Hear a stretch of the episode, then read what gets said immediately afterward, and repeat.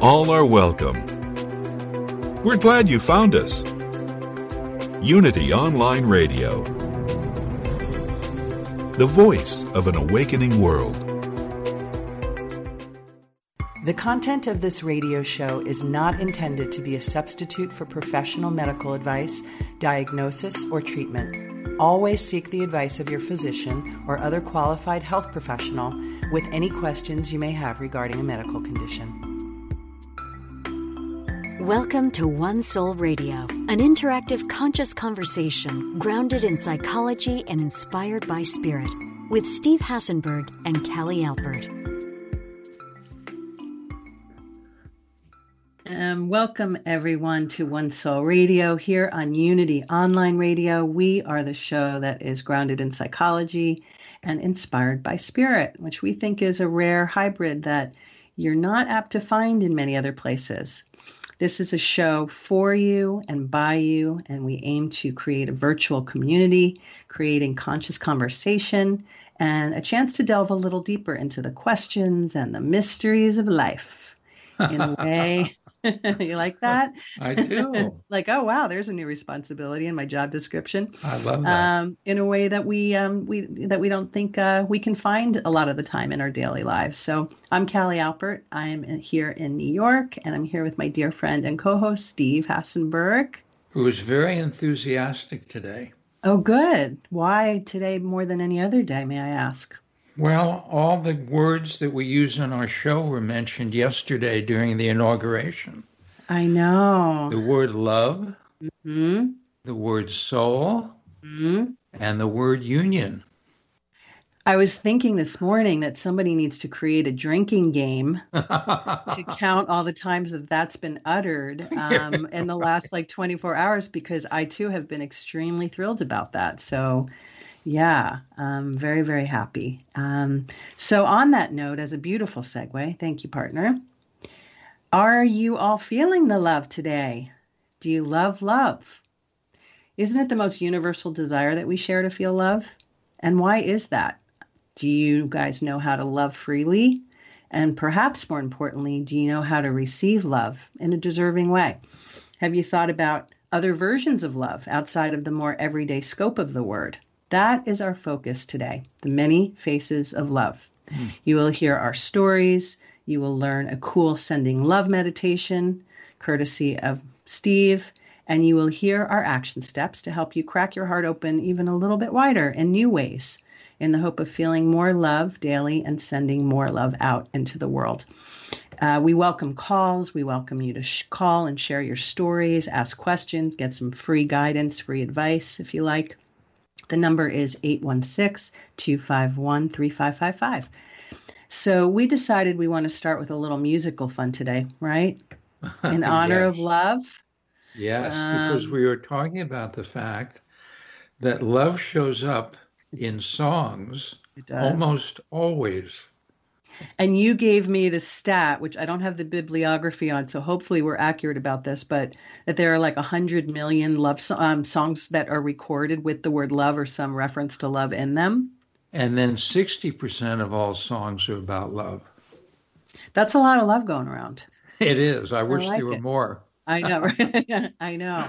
You know, and I um I was thinking about how when I was a little kid and I was like a total Radiohead when I was a kid, AM radio. I'm dating myself back in the 70s. I had every word to every song memorized and I would annoy the heck out of my parents sitting in the back seat of the car wherever we were going.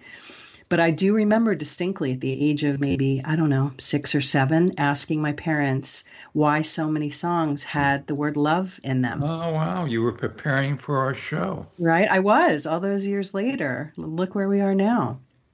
So tell me some of your favorites. Some of my favorite songs. Yeah, the word love in them. Feel free to sing. I don't know if we'll get charged for the publishing rights. Well, you know, Love, Love, Love from the Beatles, mm-hmm. right? That mm-hmm. was one of my favorite songs. And, um, you know, I'm exactly the opposite of you in the sense that I could never remember any lyrics. Ah. I could remember the melodies, mm. but I couldn't remember the lyrics because I oh. played the melodies on my saxophone. Right. but I was really bad at being able to sing anything. Wow. So we and we make the perfect band or the perfect songwriter duo. right. You know a lot more about it than I do. Well, I don't know that I yeah I, I know, the word so much anymore these days. But think about like so. There's so many songs that have the word love in them, and we're not even talking about love songs per se. I think about you know just songs that reference love. Love is in the air. I feel love. Donna Summer is one that came to mind last night as I was thinking about that. If any for any disco heads out there, um, love, love, love, as you said, all you need is love. Can you feel the love tonight? I mean, there's just, you know, you could go on and on and on. There's just, there's so many songs out there that are about love. So, any other ones that you want to bring up before we move to what our was, next? What was the Beatles song that was actually the uh, number one song that people said about love? Do you remember that one?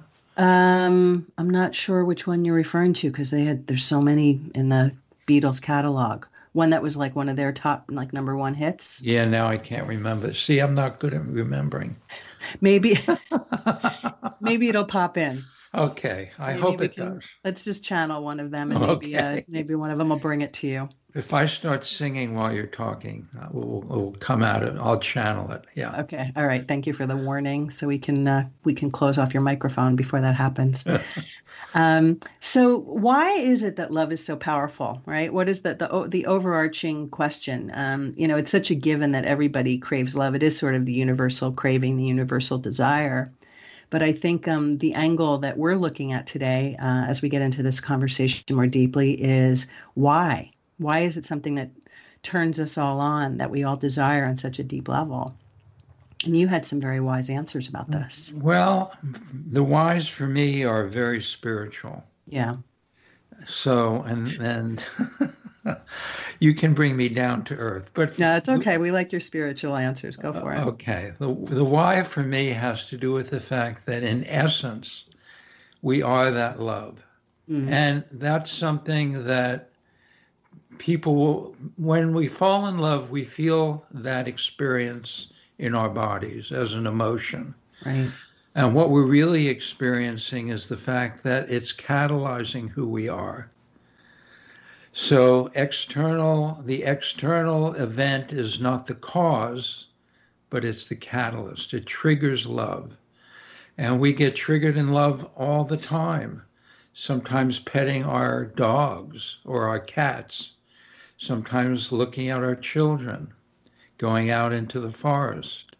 We have these moments of feeling in love. And there, what's really going on, to say it again, is a triggering of what already lives inside of us.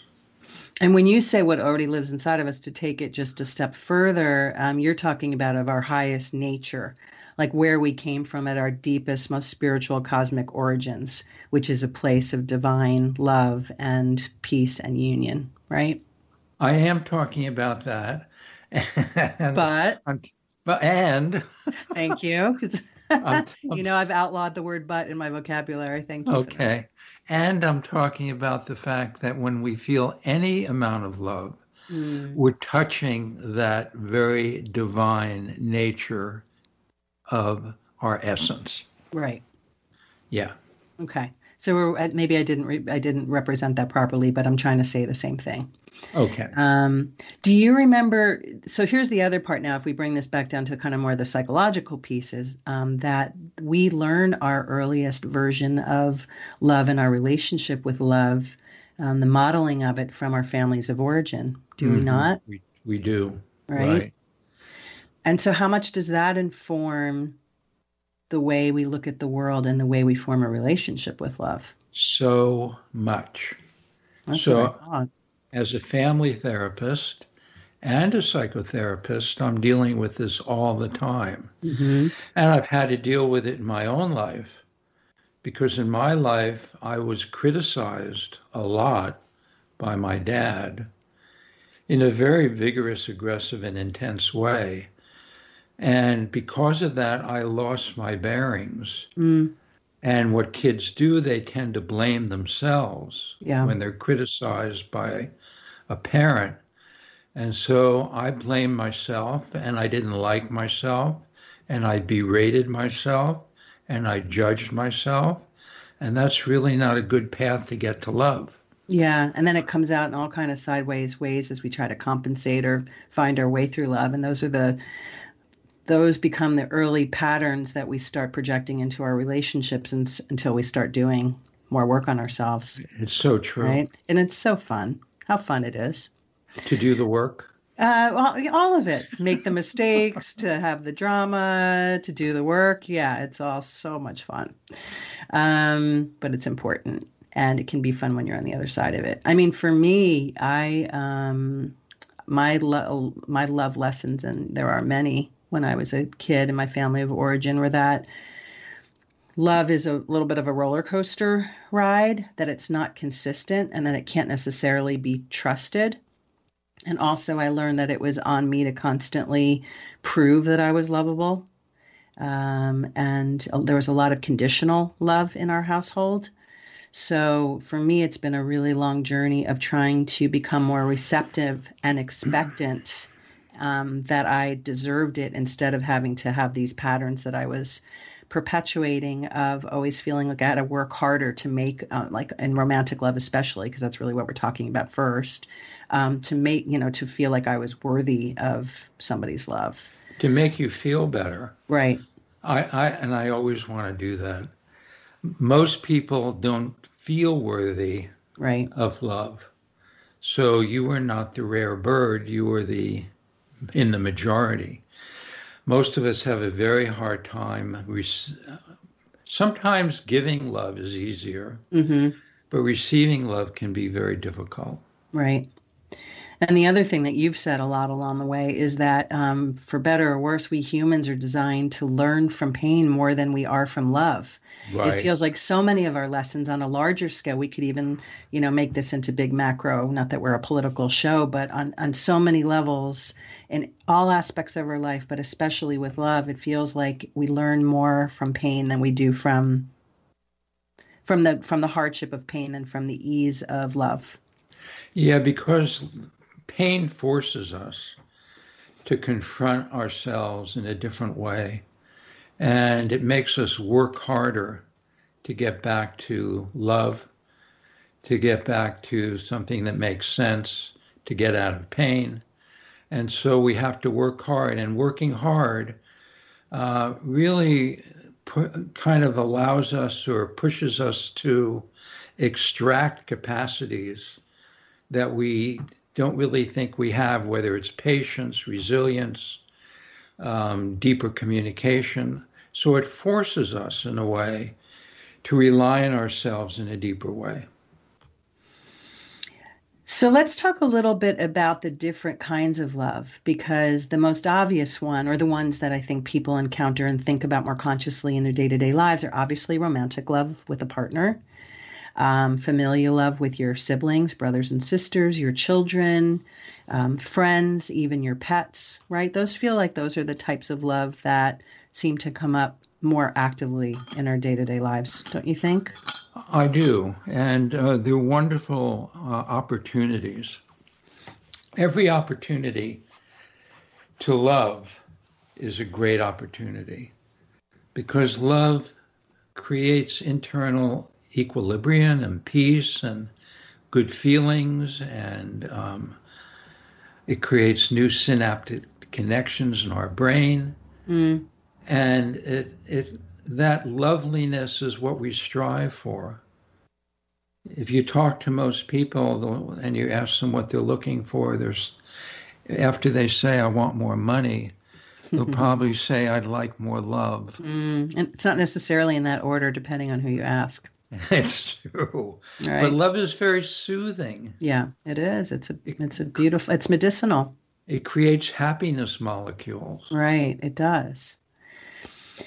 So, and when we think about like the intensity of love, like our first love, right? You told me a story the other day about how I think for so many people, because it's such an informative experience, love is, um, uh, or your first love, your first romantic love is particularly intense. It certainly was for me. Do you want to share? Well, uh, you know, the the experience itself, being the first time, has an intensity that perhaps you'll never reach again mm. because it's everything.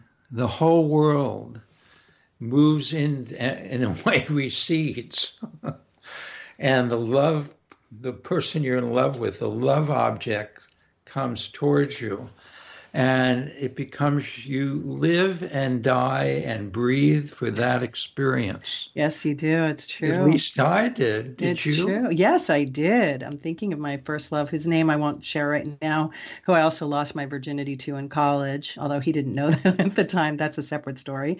Um, and I, uh, yeah, I was crazy about him. I was crazy uh-huh. about him and um, but I recently I, I recently um, had a flashback. I was driving and I drove by an exit that was the exit where he lived, um, outside of New York City with his family, and I went to visit him over Christmas vacation. And I remember, you know, like my freshman year of college, Christmas uh, break or whatever it was, and I remember he, um, I was mostly with his family. He was like off hanging out with his brother, and I had this whole flashback, and it made me so sad to think about that. Actually, started a pattern that I've now happily outgrown. I hope, um, but at the time was again like that one-sided sort of lacking reciprocity thing that really informed a lot of the lessons that I needed to learn. So we have um, before what we're going to do is first of all, if you're just joining us, you're listening to One Soul Radio. We're talking about the many faces of love. We're starting with romantic love, but we're going to graduate into the types of love that you probably don't think about as actively that are other beautiful and important ways to summon love into your life so that you can feel that energy and that synaptic um, uh, code, uh, whatever light that Steve was describing. If you'd like to call um, and share any stories or questions, the number is 816 251 3555. And I see we have a few callers on hold, so I'm going to take our first caller. I think this is Jan. Jan, are you on the are you on the line? Yes, I'm here. Hi, welcome. How are you doing? Do you have a comment or a question for us today? Thank you. Uh, yeah, this romantic love. This is I, I, I it's triggering so much. it's it's a thing. it's a thing. Um, why is it that in the pursuit of love, we find so many people that are difficult?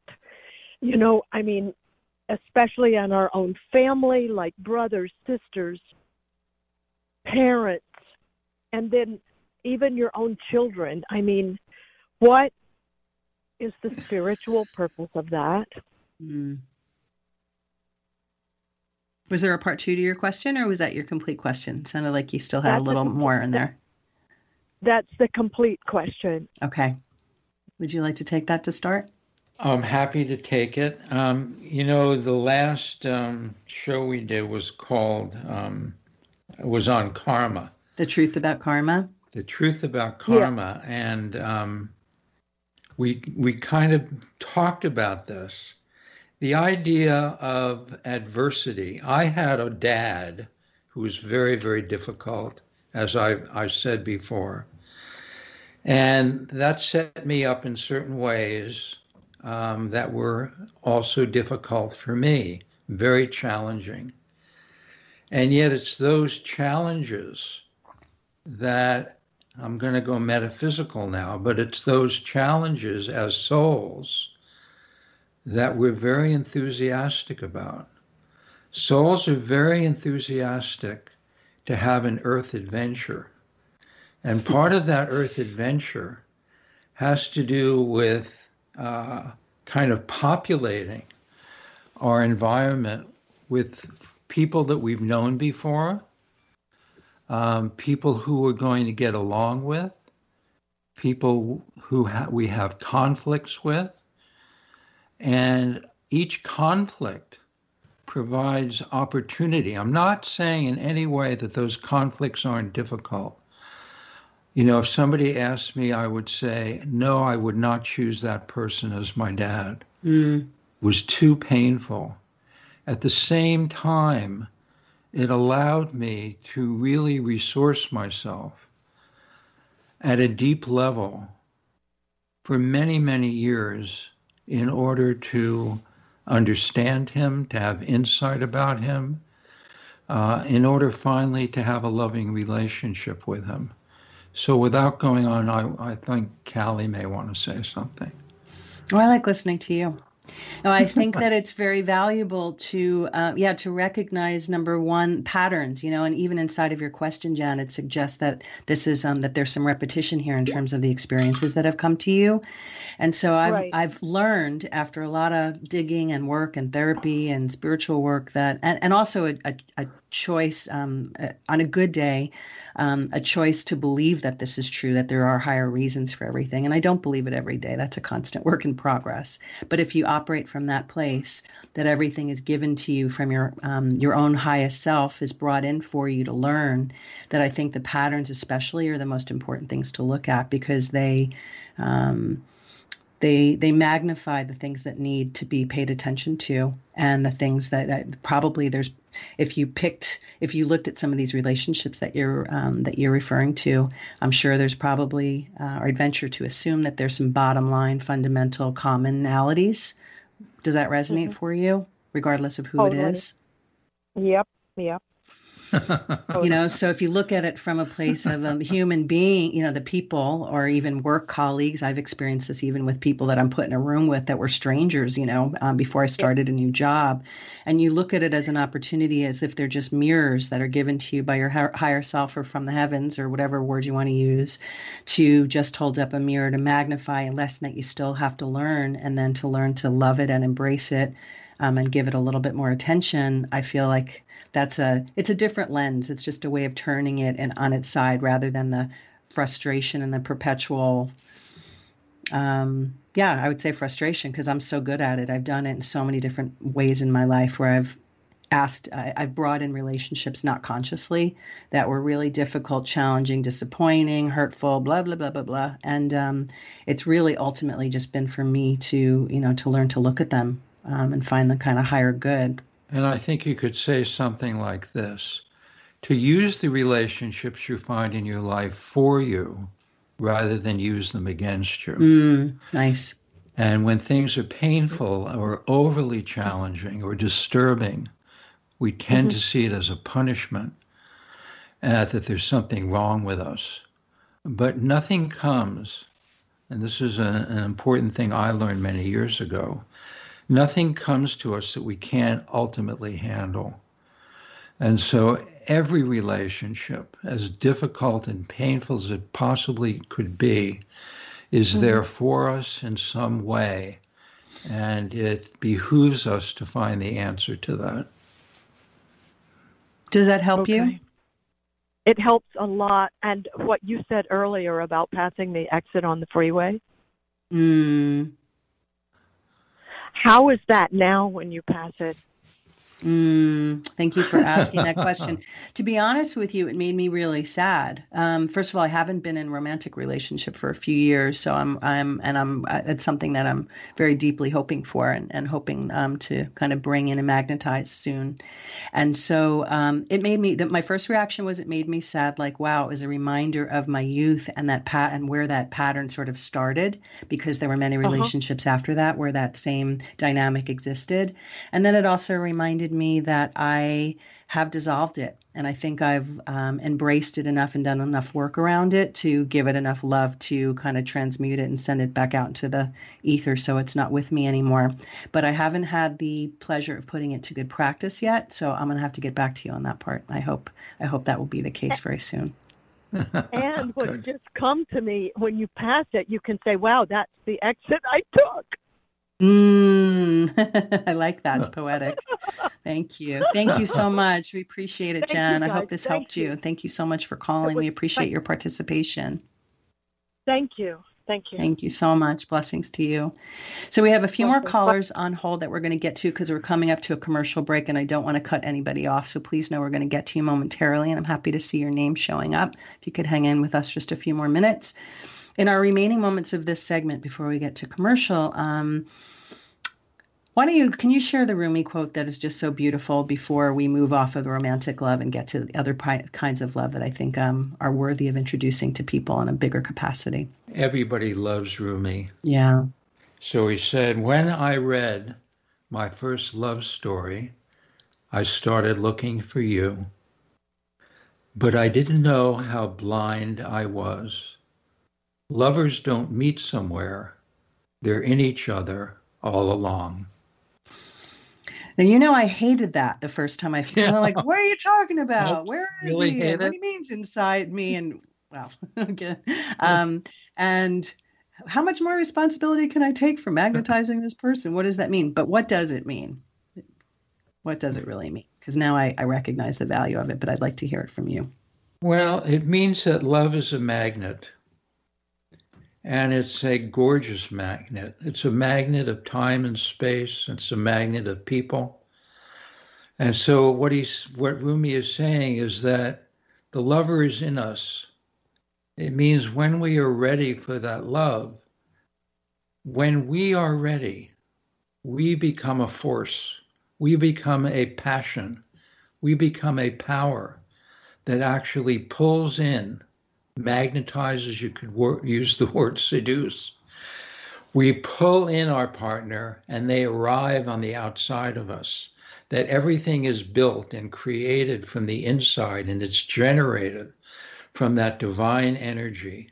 And that divine energy creates the person coming to you on the path. So that's really beautiful and powerful. And it took me a while to appreciate it, like I said, because it can be a little frustrating. Oh, you know, how much more responsibility? How much more can I control? How much more inner work can I do to magnetize this person?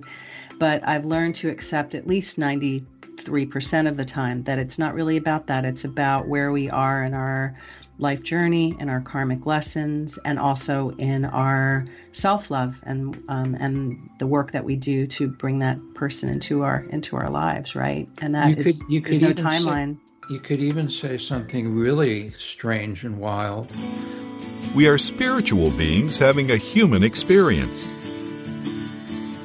Welcome to Unity Online Radio, the voice of an awakening world.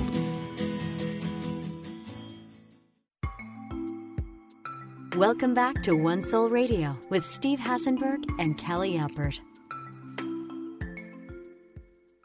Welcome back to One Soul Radio here on Unity Online Radio. We are talking about the many faces of love. If you'd like to join us, join the conversation, ask questions, get some free, um, hopefully helpful advice, at least from Steve.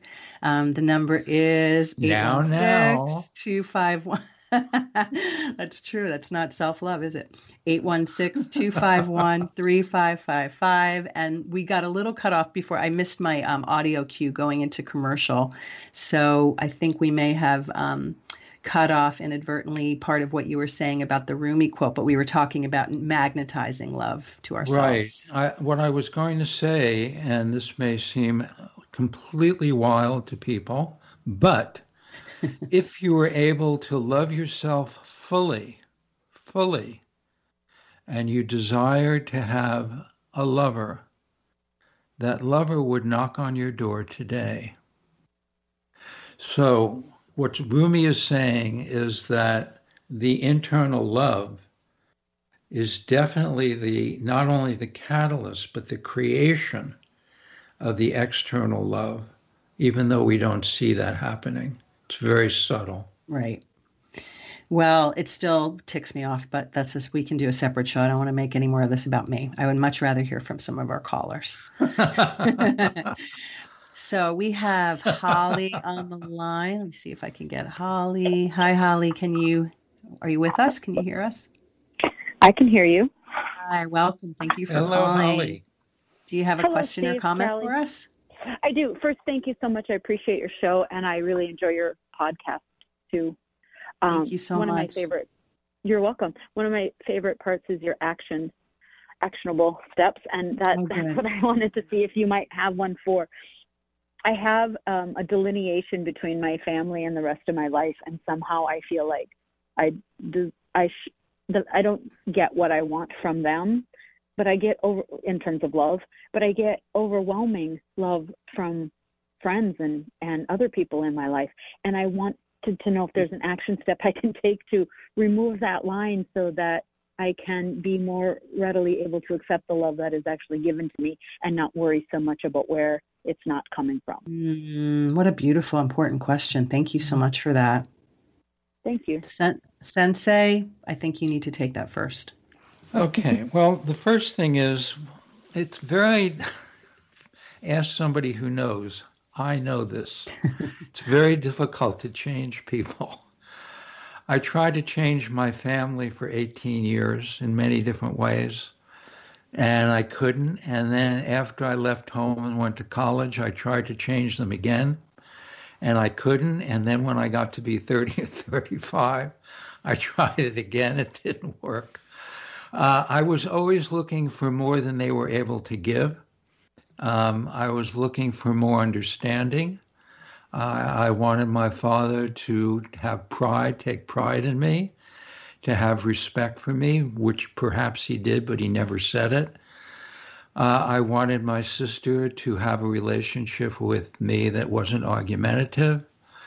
And so I had the same kind of situation as you did, Holly, which is I, I had a lot of friends that were very dear to me and closer to me than family. And then I had to make a decision, which was an important one, of how I could at least um, be in proximity to my family, not my mother. I had a really good relationship with her, but especially my father. And I made a decision to just meet him at his level. And I always tell people that his level was a very narrow one but I, I stopped wanting him to understand me and I began to work on understanding him and asking him questions about his life and trying to merge in that way. So that's one way to think about it, but I'm more than open to take a further uh, question in terms of understanding it in a more deep way. Does that connect for you, Holly? Does that help? It does. I, I'm thinking more. I'm not. I think I'm better at the point of expecting them to change. I don't really have that expectation anymore. I mean, I still have mm-hmm. that wish. You know, I wish mm-hmm. they would, but I don't expect it anymore. And I'm okay where things are, but I don't know where my um hang up. It's not. That's not the right word. I don't know where my stalling is that I can't accept that other love in a way that I think is as important as familial love. I don't know why I delineate the difference. Mm. When you why say can't, accept that other love, can you be more specific? Well, do, Coming from where? Yes, I have a I have two friends. Um, I can tell you, they're Yarn and Christina, lovely friends of mine. They have two little children. Um, we're, they're they're they're they're so kind. They're so generous. They're so caring. They are um, uh, they they we act as if we're family. It's wonderful. Somehow it seems different to me still then and where would you where where's your ideal of um, in your fantasy um, uh, mind, where would you like to see it coming from? Like that with from my family.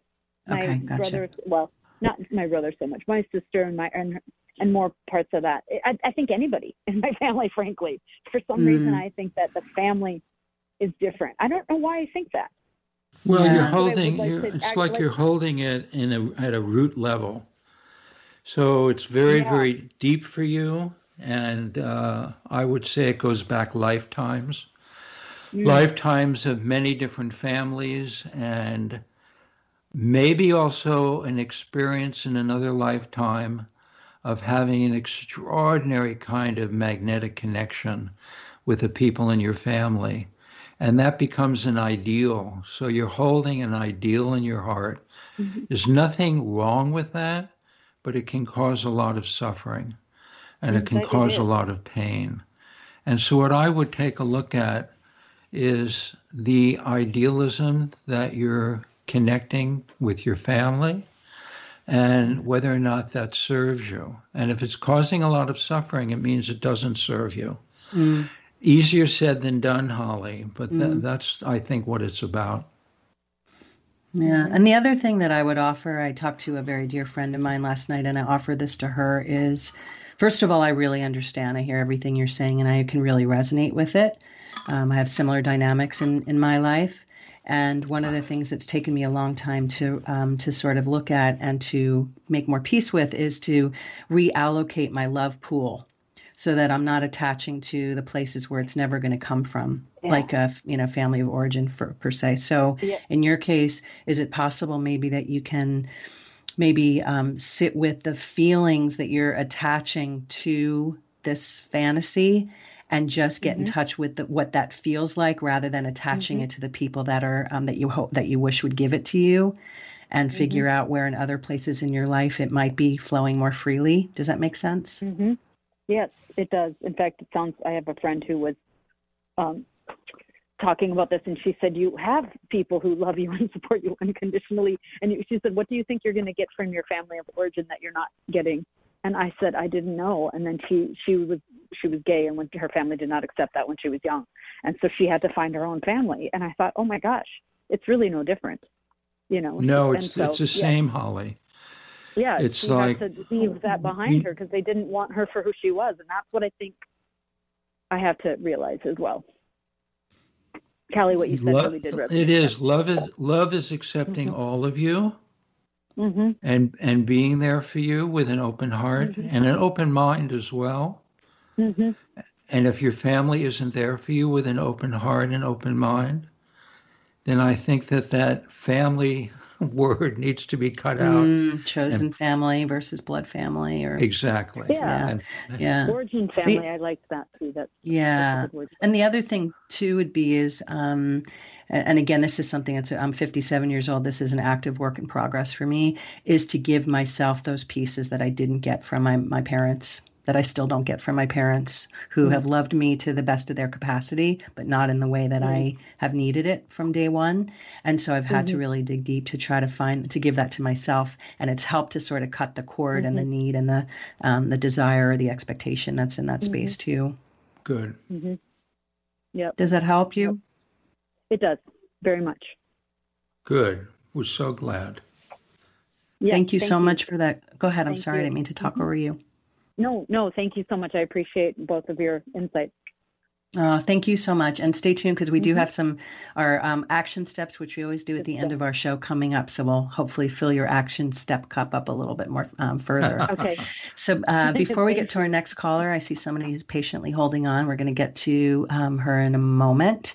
Um, I wanted to just move a little bit uh, down the love path to some of the other types of love that we don't talk about as actively, I think, mm-hmm. in our day to day lives. That was our, our intention for this show, which is the love of self, which we have, have broached um, the love of God or a higher power, whatever word you want to use, the love of nature, the love of nation. These are things that um, the love of nation might be especially in the zeitgeist in this last handful of days and months and years.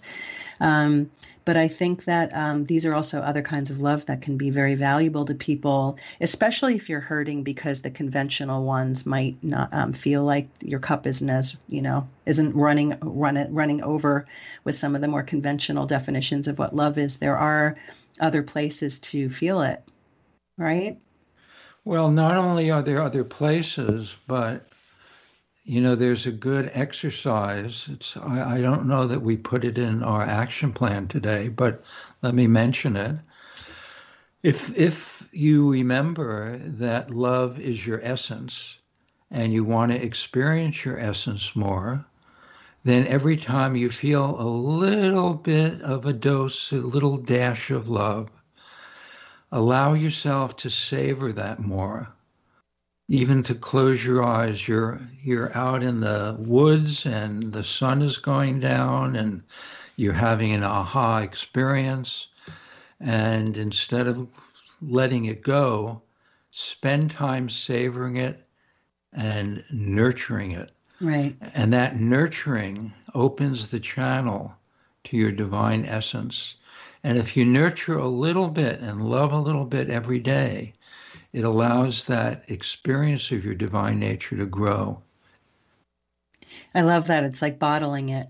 And um, and yes, you're cheating because we did have a version of that as our action step. So that's a perfect tease for what's coming up in a few minutes when we get to those.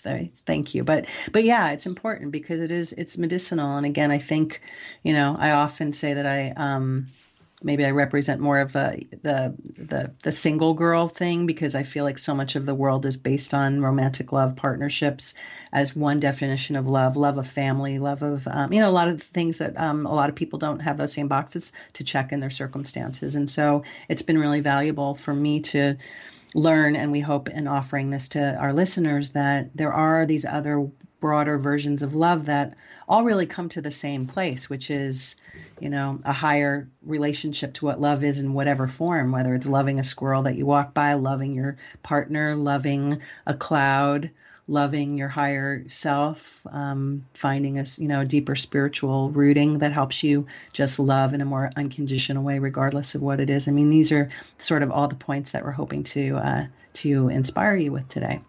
So we have another caller, and I'm sorry, I think I'm seeing the name Nicole. Forgive me if that's not right because it's very small print on this. Hi, are you there? I am. Hi, can you hear me? we can. Hi. Is did I get your name Hi. right? Yeah, it's close. It's actually Nikki. Oh, Nikki, I'm sorry. Hi, it's a pleasure. Thanks for joining Hi, us thank today. You. Thank you so much. Hi, Steve. Hello, Um, Nikki. Hi, Steve. Do you have a question Um, or comment you'd like to share with I us? do, I do. I do. First of all, uh, one thing I got from Steve long, long ago was this um, thing about everything is an opportunity to love more. And sometimes when Mhm. things happen, horrific or otherwise, it's like, what, what? You know, it's like I've heard him say before, it's an opportunity to love more, whether that's love yourself or love others or love anything. And so I really use that. Um, but I do have a, a question about it's sort of in the romantic love category and self love. Um, I did have an amazing relationship and love. I had a husband of 25 years and he died suddenly. It's been about five Mm. years. So obviously I have that grief and loss still. That won't, you know, go away. Um, but I would say for the last, uh, so I have that experience of what it is to be loved really, truly, deeply by another person also. Um, but if I'd say for the last couple years, at least two years or more, I feel like I've been available, ready, willing, etc. You know, to possibly find that again. And um, it's just recently I thought I had a couple months ago found someone, and it was so obviously vulnerable and intense, kind of like the first love you guys were talking about, because it's Yeah. the first one for me Yeah. after 30 years after my husband has been gone. So it was very Wow. hard and very Wow. challenging and vulnerable, but it was like Yeah. was I thought, okay, it's hopeful that you can feel this way, that it can be mutual. But anyway, that's it's probably not happening. So I'm I'm very, you know, it's hard, it's sad, it's lost and um but my my point really is that thing of self-love and romantic love and yes, we need to love ourselves in all the ways that we're talking about, but at a certain point there is a difference it's not exactly the same where we would all just be automatons of actually receiving love from another human being. And it's it's healing and it's a catch 22 because that helps you love yourself more. And like you said it catalyzes. But sometimes if it goes on too long it is you know what am i trying to say? The question is really what to do if you don't um you know when you do want another person you do want romantic love. Um also being a projector in the human design it's mm-hmm. hard to do for yourself I don't know if my question was clear, but sometimes I get a little like, oh yeah, right. Like every single person that's out there in a relationship, they're all perfectly actualized and they love themselves. it's not. well, this sounds like somebody I really, know. truly. I mean, come on, that gets me a little annoyed. So, and I do mm-hmm. know that love brings up everything in us to be healed. So I'm ready for more healing with a buddy. I want a buddy. Well, I totally understand this deeply and I, we're chuckling a little bit because steve hears this from me a lot. And the first thing i want to say is i commend you for um, opening up your heart when you're still in a place of grief and blessings on that front as well. But the idea that you've been able to access some sense of vulnerability and at least get a little tease of opening yourself up again is something that i hope you um, honor and recognize and give yourself an extra hug for number one. I think that's really important. Um, I don't have the, I think that Steve is more equipped to give the real proper therapeutic answer to this question. Um, I really, really relate because, and that's, it's what I was going to say earlier when I say that I still get ticked off about things like the Rumi quote, it's inside you and how actualized do you have to be and how much do I have to magnetize? And then I think of all these people in great relationships that aren't, haven't done half the work I've done. And then I get frustrated and then I know not to compare myself. And then I think I'm supposed to be more patient and blah, blah, blah. So I really, really feel you. Oh my you. God, are you talking and, or am I? Which who, which of us is talking exactly? Right. I really, really understand. Like your language is inside my head often, so I really oh. feel it. And what's the best thing I can offer? Because I'm still in that process. Is a combination of patience um, a combination of uh, trying to accept that maybe my dharma or karmic road is just different from somebody, some other schmagegi down the road who's got the you know beautiful relationship and hasn't done any work. Um, I'm joking yep. because I know better than to compare my ride to other people's. On most days, I know that, and I think that's yep. also really important. Um, and uh, also to deepen um, steve just offered um, this thought up to me recently which is to make a list or sort of get in touch with what you have to offer that person that you're looking for and meditate on that and get into the energy of that vibration which is just knowing even deeper deepening the amount of value that you know you have deepening what you can offer to um, to this man that you hope to you know you hope to bring in um, but again, you know this. I think you're asking how do you deal with yeah. the, the, gaps when you just feel super frustrated. So that might be better. For, yeah, that might be better for Steve to answer than me. I just want to finish what Callie was saying about the offering, because I, I often talk to my clients about that. It goes back to the Rumi poem. If you can make a list, and maybe you've done this, but if you can make a list of all of your beauties, all of your capacities, all of your talents, all of your warm heartedness, and meditate, as Callie said on that list, what it tends to do, it does deepen our value, but it also deepens our magnetism. Because when we focus on that, we realize what a catch we are. And we realize how much it would serve another person to be in our presence. So that's one thing. I don't know mm-hmm. if you've done it, but I find it to be very, very effective. The other thing is adversity is put into our life. We all go through losses. We gain and we lose, and I've lost so much in my life. And adversity, I know now, after so many struggles, of, of, of pain and anguish. I know now that adversity is always put before me to do one thing to come back to myself with appreciation, with gratitude, with honor, and with love, and then to start over. And if I can do that, the next moment is usually a successful moment for me. So I would say to you, do the best you can at coming back to everything that you are. And that's why that offering list may be important. Mm. And then from that place, use it as a foundation to start dreaming again about what you'd like. And we always want to dream from a place of goodness. We want to dream and create and desire from a place of uh, really seeing our our life in the best possible light. And so when we're standing on that foundation with our talents in hand, with our heart open, with our mind uh, more at ease, then the next moment will probably be very successful for you. Mm-hmm.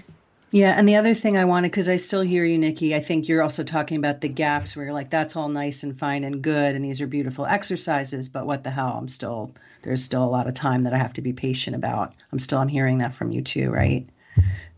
Yeah, and I really appreciate what Steve just said, and I will do more of it. And yes, I feel like I'm running the list and I'm doing the thing and I'm magnetizing and I'm doing the calling in the one book and I'm showing up mm-hmm. and I'm, mm-hmm. you know, I'm doing it all. And and I think too, though, there's also fear you know, there's the fear which I'm trying to keep at bay, the fear of, well, what if you never do, and then what if you're going to yep. be alone forever, and all that. Won't go into that, right. but um, I understand that deeply. I do. Um, one of the things that I would offer before we um, need to say goodbye so we can get to our action steps is that sometimes when I get into this head where I'm trying and magnetizing and visualizing and reading and meditating, is I just let it all go and I drop it and I stop yeah. trying. And then I just remind yeah. myself to do two things. Number one, to get into a receptive, sort of trusting, receptive space.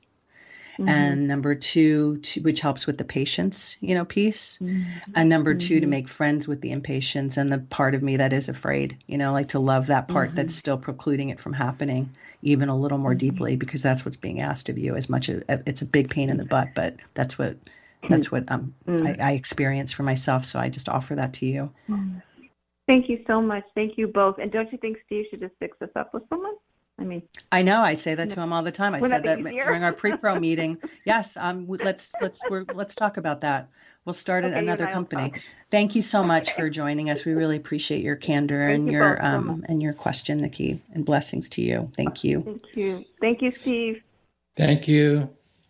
So, in our remaining moments, um, we're going to have to do the sending love meditation on another show because we've had such juicy callers today. We've run out of time. We do want to get to our action steps. And again, this is in the name of thinking about the other versions of love that can fill in your love cup in the less obvious ways the love of self, the love of your higher being, the love of nature, the love of all, all different kinds of love. So, three action steps we offer to you. One is to um, commit for one week to take three minutes a day to send love to people in need so whether it's strangers, somebody you see on the news, uh, your parents, uh, world leaders, first responders, first responders, like we're any group of people, just to add that exercise, even if it's for three minutes a day, just to sit and feel like what it's like to sort of transmit and send some extra love out into the world in a way that you don't typically do. Um, number two would be to choose a piece of yourself that you don't really love so uh, you don't like so much that you have shame around or fear around, and decide to get to know it. So even in the example of Nikki, if you or or me, um, you know, fear around being alone for the rest of my life, or you know, some piece of my personality that I don't love, sit and make friends with it. As Steve always says, take it out for tea personify it. Close your eyes and visualize what that being looks like or what that entity is, if it's a separate piece of you, so that buy it doesn't. It, de- buy it a biscuit. Buy it a biscuit and some tea or a Cosmo or whatever you need to do. Um, but look at it and befriend it, make friends with it, and recognize that it's not you and it's not what defines you, but it's just an, a piece of you. And thirdly, go into nature Pick a tree, pick a creature to commune with. I've done this often with squirrels and chipmunks and had some very powerful experiences. Harness that. Get quiet and um, find some real moment of communion with whatever that um, that that thing is in nature, and harness, um, take that energy, like Steve was saying earlier, and almost bottle it and project it out into the world. So those are our three action steps. Um, number one, try to take three minutes a day to commit for one week to send love to people in need. Number two, take a piece of yourself that you need to form a, a more kind and loving relationship with and decide to get to know it a little bit better. And then finally, to go into nature, pick a tree, pick a squirrel, pick your goldfish in the pond, whatever it is, harness that energy and project it into the world. So with that, we want to thank everybody for joining us today. This has been a beautiful show and we it means so much for all of you to support and to call and to share your stories and your questions. If you'd like to know more, you can find us at on Instagram at One Soul Radio, Facebook at One Soul Radio Podcast. You can find out about Steve at stevehassenberg.com. You can find out more about me at calliealpert.com. And our show next week, join us. We've already teed it up. Gifts of Dysfunctional Families. Oh Should my be another God. juicy one. Thank you How all so much. Get, I don't know if I'll be able to get through it. I think you're going to be great. Thank you all for joining us.